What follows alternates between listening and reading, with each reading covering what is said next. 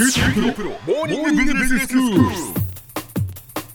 日の講師はグロービス経営大学院の村尾恵子先生です。よろしくお願いします。よろしくお願いいたします。先生、今日はどういうお話でしょうか？今日はですね、えー、読書について少し考えることができたらなというふうに思っています。はい、えーまあ、あの皆さん本を読むっていうことは、まあ、趣味だったりとか、ええ、あるいは仕事上のインプットだったりとか、まあ、読むこと多いんじゃないかなというふうに思いますが、はいまあ、意外とその読書って読むっていうふうなところに集中しちゃって、うんまあ、目的はとか実は考えたことがないみたいな方もいらっしゃるみたいなのでではいあのまあ、そもそも読書ってどういうふうにするものなのか、うん、あんまり考えることがないことについてちょっと考えることができたなと思っています。そうですね、読書の目的ってあんまり考えないですよね、はいまあ、本屋さんに行って、はい、あこれ面白そうだなと思ってパッと手に取って読むっていうこともあるし、はいはいはいまあ、私の場合はあの何かこう番組で話すきっかけになるかなとかそういうことで本を買うっていうこともあるんですよね、はい、多分まあ趣味が読書みたいな形であれば、うんまあ、あのあんまり深く考えずにこう心を赴くままに楽しそうな本を読めばいいとは全然思うんですけども、ねはい、ただまあビジネスパーソンのための読書みたいな話をすると、えー、何のための読書なのかっていう風なところが、うんまあ、明確になってた方が効率よく読めますし、うん、意外とあの学校うちの学校でもなんか本ってどういう風に読むのが効率いいですかみたいな質問いただくことが多いので、はいはいまあ、ちょっとそんなところ考えれればなと思います、はい、であの私すごい尊敬する田坂博さんって方がいらっしゃるんですけどもね、えー、読書のタイプにはみっつあるっておっしゃるわけですよ、はい、まずだいいちは知識を学ぶ読書、うん、でだいには知恵をつかむ読書、はい、だいさんは心の糧を得る読書ってことなんですよね。なるほど、まあ、要は私なりに解釈をすると、うん、単に何かの情報について知りたい知識をインプットしたいインプットしたいっていうことだと、まあ、そういった情報誌を読むかのように、はいまあ、その領域の本をまあ読むだったりとか、うんうんはいあとはその何か物事について仕事のテーマについて考えたいときに、うん、そうですねあの会社の何か企画を通そうと思って、ええまあ、そのヒントになるものをということだったら、うんまあ、情報ももちろん大事なんですけど、はい、なんかそれをこう自分の会社のこの企画ではどういうことをすればいいだろうってやっぱりこうアイデアを出そうみたいな、うん、多分そんなところが大事なので、はいまあ、そうするとやっぱ知恵をつかむ読書っていうのはこう読みながら考えて、うん、何か新しいアイデアを生み出そうというふうな形の多分読書、はいでもう一個はその心の糧を得るって言ってるのはなんかこうちょっと心が辛いなとか、え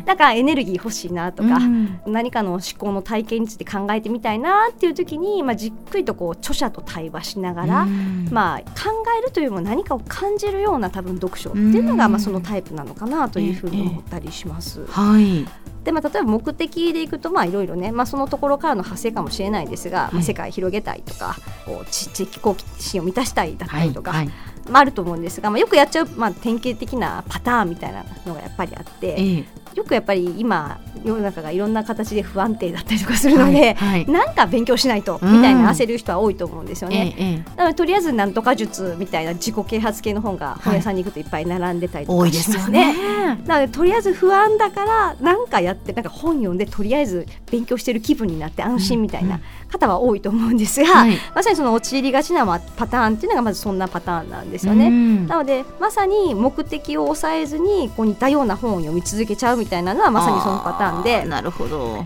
まあ、実はいくら本を読んでも、まあ、それがこう知識として理解してもできるようにはならないんですよね。あよく私あの片付けが苦手なので、はい、そのねズボラの人の片付け術みたいなのとかすぐすぐおって思って読むんですけど、えーえー、だからって片付けうまくなってないんですよね。そうなんですよ。だからその術を本読んで、えー、で実際それにのっとってやってみて、はい、で自分家でそれができるかどうかをやっぱり実験やってみないと、えー、永遠にできないんですよね。そうなんです。そのやっぱ自己検証してないんですね。だからよくあるパターンはリーダーシップの強化的な本ってすごく多くって、うんはい、いっぱい本読んでも大体書かれていることの本質は一緒だったりとかするんですよ、えー、なんだけどまさにそれを実験してそのコミュニケーションしてみたりとか、うん、リーダーシップを発揮して物事を動かしてみたりとかしない限りですよ、はい、なんか多分いくら本を読んでもまあ、できるようにはなってないというような形になっちゃうので、えーまあ、まさにあのそこはしっかりとインプットちゃんとしたら、うんまあ、ちゃんとアウトプットしてするっていうようなところも繰り返しやっていかないと、はいまあまあ、はまっちゃいますよっていうのがまず一つパターンですよね、はい、あとはすごく真面目な方に多いんですけれども、うん、あの一冊を読み終わるまで次の本をこう読み始めないみたいな。でもあの本ってやっぱりその合う合わないもあってて大体、うん、言われるのがその読んで読みにくいなって思う本は今のその自分には合わない本ってことなんですよね。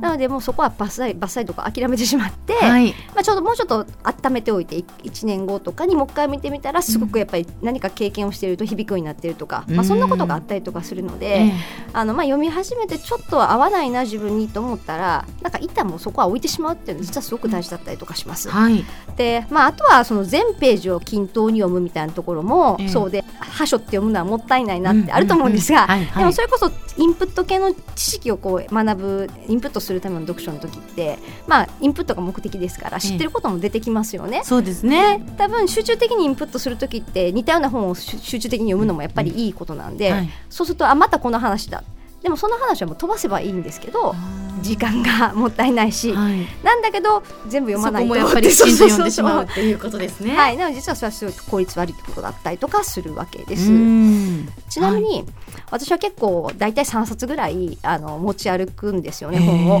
さっき言った種類の違う本ですね、インプットの本、はい、心の糧の本、うん、それから知恵をつかむ本みたいなで、疲れてる時は、はい、なんかこうやっぱり心著者と対話をするような本を読みますし、ね、頭がクリアな時はやっぱりこう考えながら読みたいとか、なんかこうアイデア出そうと思ってやっぱり読むので、気分に合わせてこう読みたいもの変わっちゃうので、はい、ちょっと重いんですけど、えー、あの常にさんさつぐらい持ち歩いてこう気分によって読み分けるみたいなことをすると意外と本は冊数読めたりとかしますので、うん、ちなみに先生今はどういう本を持ち歩いてるんですか？はい、ちなみに今はですね、えーまあ、私専門マーケティングなんで、うん、マーケティング関連の、まあ、最新刊の本と、はい、あとはあの一日一言集っていうのがあってですね、尊敬する平沢光さんって方がいらっしゃるんですが、えー、一日一言ずつこう今日の言葉みたいなのを必ずこれは持ち歩いていて、えーまあ、出張の時も毎朝その言葉を見て、はい、えー、一日が始まるというような形だったりとかするんですが、えー、あとはあの一冊は新書系の本で、え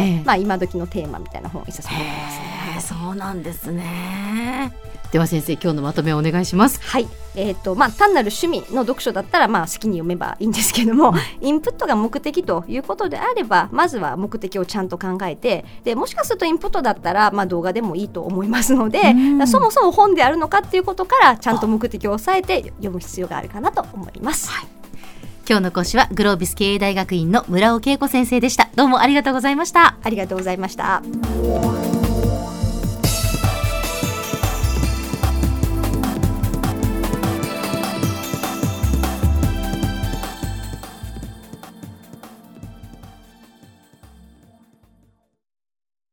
キューティー プロは通信ネットワーク、セキュリティ、クラウドなど キューティー ネットがお届けする アイシーティー サービスです。九州中に展開した光ファイバー網を基盤に一番身近なビジネスパートナーとして九州の企業、自治体の皆様をサポートします。詳しくは キューティー プロで検索を。